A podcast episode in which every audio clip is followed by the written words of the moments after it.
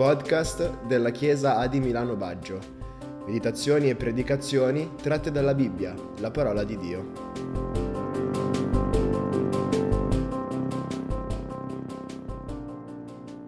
Vogliamo proseguire con la parola del Signore che leggeremo questa sera nel libro dell'Esodo al capitolo 34 dal verso 29. Ora Mosè, quando scese dal monte Sinai, scendendo dal monte Mosè aveva in mano le due tavole della testimonianza. Non sapeva che la sua pelle, che la pelle del suo viso era diventata tutta raggiante mentre egli parlava con l'Eterno. E quando Aronne e tutti i figli di Israele videro Mosè, Ecco che la pelle del suo viso era tutta raggiante ed essi temettero di accostarsi a lui. Ma Mosè li chiamò ed Aronne e tutti i capi della raunanza tornarono a lui e Mosè parlò loro. Dopo questo tutti i figli di Israele si accostarono ed egli ordinò loro tutto quello che l'Eterno gli aveva detto sul monte Sinai. E quando Mosè ebbe finito di parlare con loro, si mise un velo sulla faccia. Ma quando Mosè entrava al cospetto dell'Eterno per parlare con lui, si toglieva il velo finché non tornasse fuori. Tornava fuori e diceva ai figli di Israele quello che gli era stato comandato. I figli di Israele, guardando la faccia di Mosè, ne vedevano la pelle tutta raggiante e Mosè si rimetteva il velo sulla faccia finché non entrasse a parlare con l'Eterno. È una storia interessante che riguarda ancora una volta la persona di Mosè. Ultimamente sto considerando questo uomo, questo grande uomo di Dio, quante esperienze ha fatto con il Signore nonostante sia vissuto nell'Antico Testamento. Basta soltanto girare pagina e vediamo che lui intercede per il popolo che aveva appena peccato, e non soltanto, chiede al Signore di vedere la sua gloria. Aveva una confidenza con il Signore incredibile. Noi diciamo il Signore lo aveva scelto, lo aveva cambiato, l'aveva trasformato, l'aveva dotato di qualche cosa di straordinario, ma se il Signore aveva a che fare con un uomo simile, è perché quest'uomo aveva in sé delle caratteristiche uniche di umiltà, di fede, di amore per il suo Signore. E qui vediamo in questa circostanza, io ho intitolato questo passo Un velo sulla faccia, che Mosè era salito, qui dice scende, scendeva dal monte Sinai, ma io dico che prima di scendere bisogna salire. Lui era salito sul monte Sinai. Il monte Sinai è lo stesso monte Oreb, sul quale Mosè andò a pascolare il gregge 40 anni prima, quando vide il pruno che bruciava, quando fece quelle domande al Signore, quando incominciò a conoscere il Signore. Ora lui sta scendendo da questo monte che per lui non era una novità, era qualcosa che aveva già conosciuto ed era salito alla presenza del Signore. Fratelli cari, noi abbiamo bisogno di salire per incontrare il Signore. L'Apostolo Paolo in una epistola ai Corinzi dice, io conosco un uomo che non so se con lo spirito o senza lo spirito, col corpo o senza il corpo, salì fino al terzo cielo. Sta parlando delle gloriose esperienze che aveva fatto col Signore.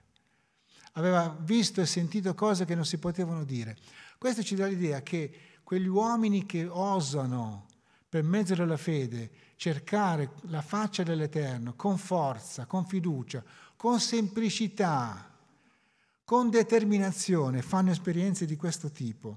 Mosè scese dal monte Sinai, è il luogo del primo incontro. Molte volte per fare esperienze nuove col Signore si pensa di andare lontano, di andare oltre, ma qualcuno ci dice io ho questo contro di te, che tu hai dimenticato il primo amore, cioè qualcosa che nel passato hai già conosciuto. Vogliamo fare nuove esperienze col Signore nella Sua presenza? Ricordiamoci dove abbiamo conosciuto e come abbiamo conosciuto il Signore.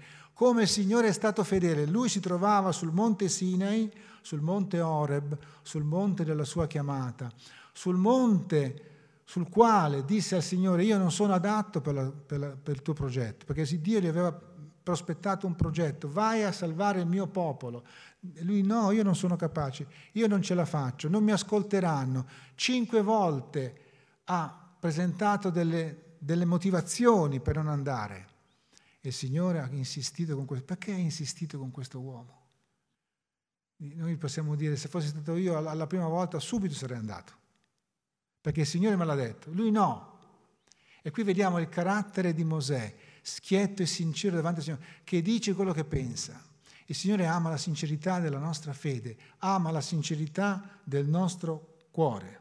E in questa maniera Mosè progredisce nell'esperienza che sta facendo con il Signore. Voleva stare vicino allo Spirito di Dio perché aveva una missione da compiere e lo Spirito del Signore era con lui. Scendendo dal monte, Mosè aveva in mano le tavole.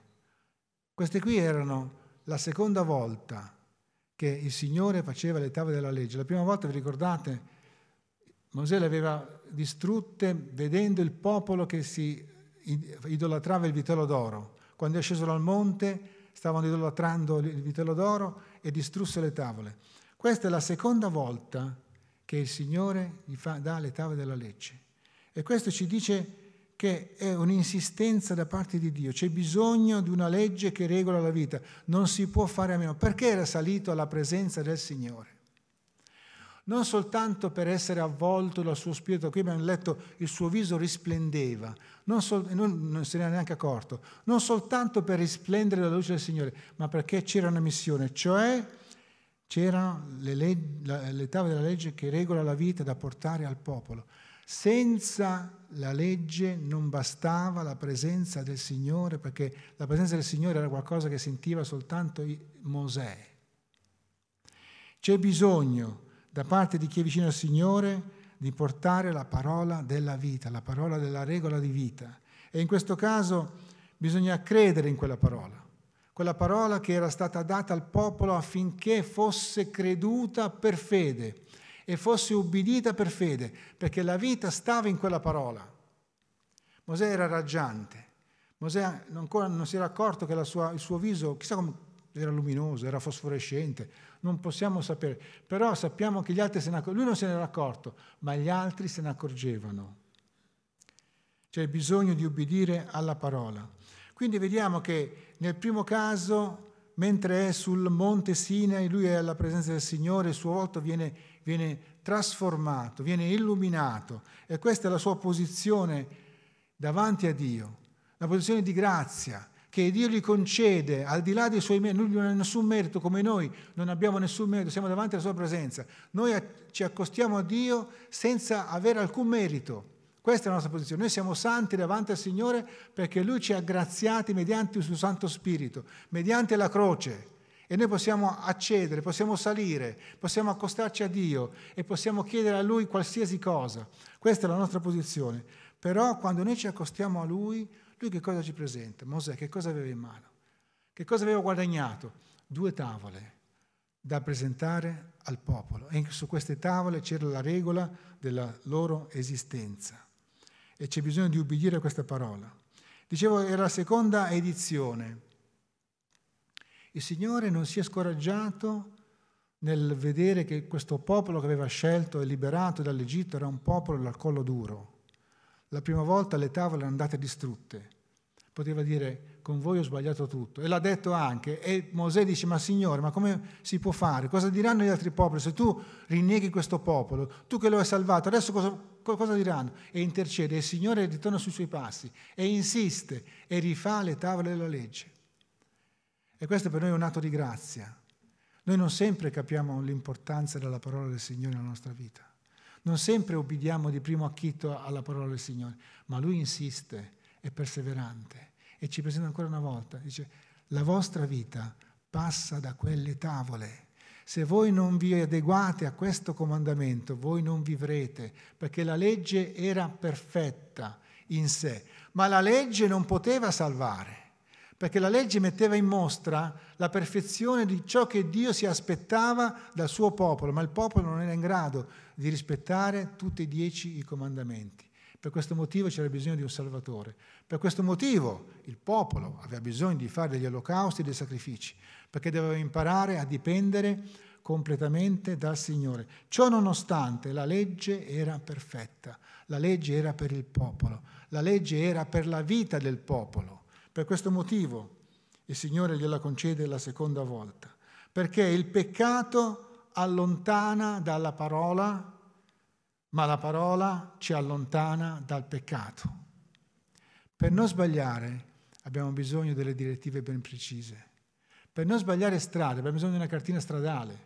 Una volta, scusate, adesso sono rimasto indietro, si usava la cartina stradale, adesso, adesso ci sono gli strumenti diversi che ci parlano anche, ci dicono dove andare.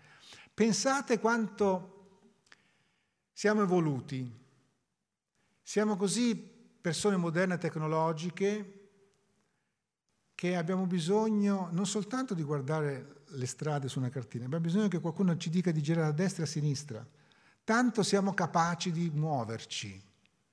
Più andiamo avanti e più ci prendono per mano in queste cose.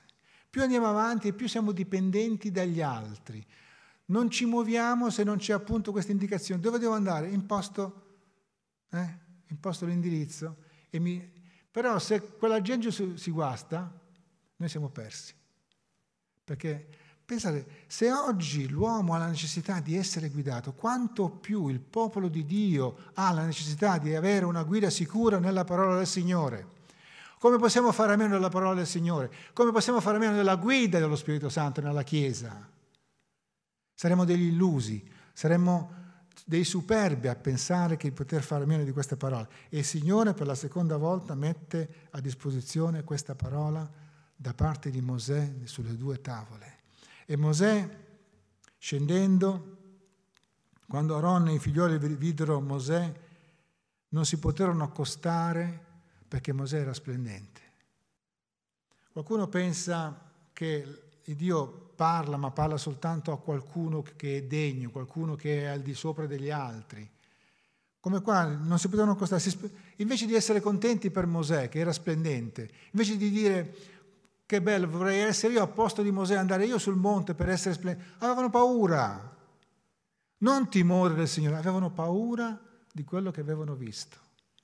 Quando non si è in confidenza con il Signore, molte volte c'è questo timore che ci trattiene, come dire no, no, questo non fa per me, no, questo è per qualcuno che Dio ha chiamato in cose speciali. Nella Chiesa non ci sono i corpi speciali. Nella Chiesa non ci sono i Marines, nella Chiesa c'è l'esercito del Signore, punto e basta. E il Signore parla a tutti, il Signore vuole avere a che fare con tutti, non con gli specialisti. E questo è quello che vedono in Mosè. Ma Mosè li chiamò e tornarono a lui e Mosè parlò loro. E quando Mosè parlò, loro si accostarono. Quando ascoltarono la parola di Mosè, quando ascoltarono quello che Mosè aveva visto, allora si fecero coraggio. Allora si accostarono da vicino a Mosè e parlarono con Mosè. Ora voglio parlare di questo viso risplendente.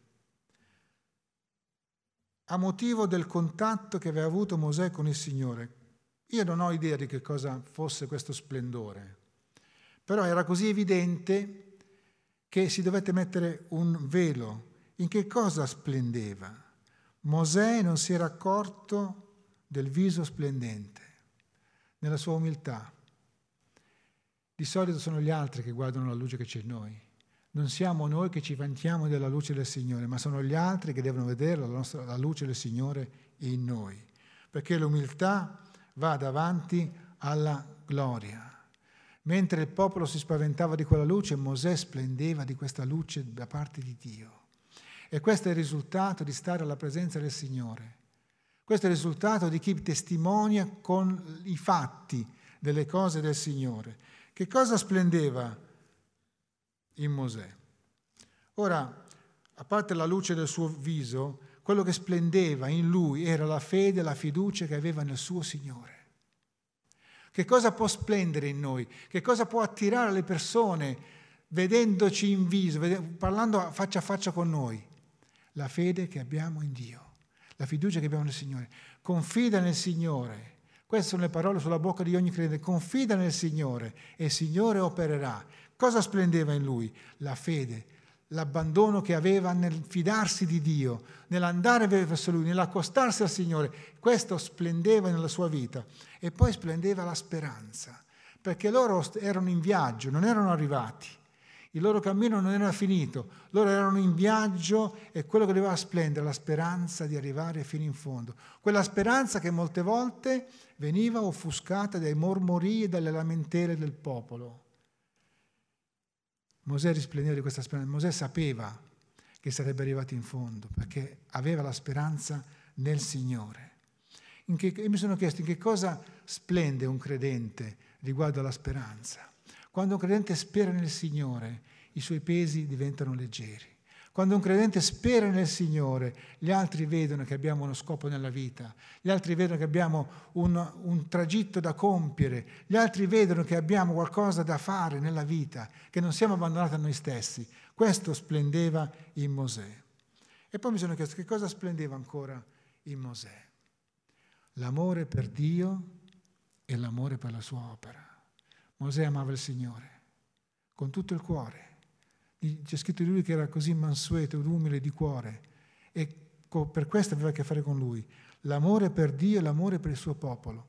L'amore per il suo popolo era così grande che un giorno addirittura disse, Signore perdona questo popolo che ha sbagliato, piuttosto cancellami dal tuo libro, ma salva questo popolo. Questo è un grande amore. Questa è figura di Cristo che ha dato la sua vita per noi e per amore si è dato sulla croce e ha rinunciato alla sua divinità, ha rinunciato alla vita ed è morto per noi.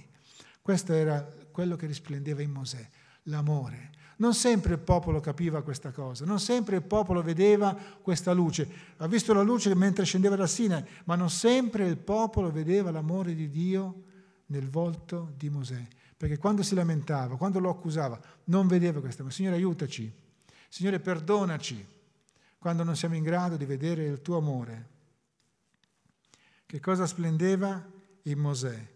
Lo Spirito di Dio che era su di lui, lo Spirito del Signore che era sceso su di lui. Un giorno mentre alcuni profetizzavano, Mosè disse, voglio il Signore che ci siano nel popolo di Dio dei profeti da parte del Signore, qualcuno che ha lo Spirito del Signore. Che cosa splendeva in Mosè? Aveva imparato a splendere la sua santità. Quando era arrivato la prima volta su questo monte, il Signore gli disse, togliti i calzari, perché questo luogo è il luogo santo. Santificati, separati. E così faceva. E quello che usciva fuori dal viso di Mosè era la santità di Dio. E qui vediamo che Mosè, per andare incontro al popolo, si mette questo velo è questa umanità che nasconde lo splendore. Questo velo ci parla dell'umanità che nasconde questo splendore. C'era bisogno di nascondere questo, è un peccato, nascondere lo splendore. Questa bella cosa, la luce, c'era bisogno di nasconderla. Ma perché? E qui ci viene incontro l'Apostolo Paolo, sapete, a spiegarci questa cosa. E lo vediamo in 2 Corinzi, capitolo 3, verso 12. C'è una espressione di Paolo che ci parla di questo velo e dice, avendo, dice Paolo, dunque una tale speranza, noi usiamo grande franchezza e non facciamo come Mosè che si metteva un velo sulla faccia, perché i figlioli di Israele non fissassero lo sguardo nella fine, nella fine di ciò che doveva sparire. Oh bella. Dice, noi non dobbiamo fare come Mosè che si è messo un velo fa- sulla faccia. Questa luce la dobbiamo far vedere. Non dobbiamo avere riguardo se facciamo, diamo fastidio a qualcuno con questa luce, perché questa luce deve irradiare il mondo. E dice qui ancora, ma le loro menti furono resi ottuse perché non dava fastidio quella luce. Infatti, sino al di d'oggi, quando fanno la lettura dell'antico patto, di quella legge, di quelle tavole, lo stesso velo rimane senza essere rimosso perché è in Cristo che è abolito. Oh bella, allora questo velo non c'è più bisogno di portarlo perché in Cristo questo velo è stato abolito, perché Cristo è la luce di Dio, io sono la luce del mondo, dice il Signore Gesù. E questa luce non si mette sotto il moggio, ma si mette sul tavolo, si mette sopra un monte. Questa luce deve vedersi. Quando noi siamo davanti al Signore, siamo davanti alla Sua presenza, questa luce che viene irrorata deve vedersi anche per quanto riguarda gli altri. E dice ancora, ma fino ad oggi, quando si legge, eh, ora il Signore è lo Spirito, e dove lo Spirito del Signore quivi e libertà. E noi tutti, contemplando a viso scoperto, come in uno specchio la gloria del Signore, siamo trasformati nella stessa immagine di colui di gloria in gloria, secondo, opera, secondo che opera il Signore, che è Spirito. Noi siamo trasformati, questa luce ci trasforma. Non è più il caso di mettersi un velo davanti, fratelli cari. Questo velo deve cadere. Gli altri devono vedere che il Signore opera ancora oggi mediante la sua parola, mediante la sua luce. Quindi si tratta di far vedere cosa vuol dire essere davanti alla presenza del Signore. E qui dice che Mosè entrava e usciva, quando entrava davanti al Signore si toglieva il velo e quando usciva se lo metteva. Due parole riguardo a questo entrare ed uscire. La vita del credente è un accostarsi a Dio, un entrare alla sua presenza e un uscirne per manifestare la sua grazia. È un entrare ed un uscire. Il nostro cammino è un entrare è un modo di dire all'ebraica, quello di entrare davanti alla sua presenza e di uscire per manifestare la gloria del Signore. Non si può soltanto entrare. Sarebbe bello. Un giorno Pietro lo disse a Gesù quando lo vide la trasfigurazione con Mosè e con Elia. Signore, facciamo qui tre tende, così stiamo qua. Quello era voler soltanto entrare per godere la presenza del Signore. Gesù disse no, da questo monte bisogna scendere, bisogna entrare e bisogna uscire. Bisogna essere illuminati e togliersi questo velo per farlo vedere anche agli altri. Si tratta di entrare nel santuario e poi di uscirne benedetti dal Signore, affinché anche gli altri possano essere salvati come noi. Voglio concludere con questo verso in Giovanni 10, verso 9, dove dice Gesù, io sono la porta. Se uno entra per me, sarà salvato ed entrerà ed uscirà e troverà pastura. Voglio il Signore farci questa grazia di essere sempre in grado di entrare alla sua presenza e di uscirne, di entrare per ricevere e uscirne per dare, perché è miglior cosa il dare che il ricevere.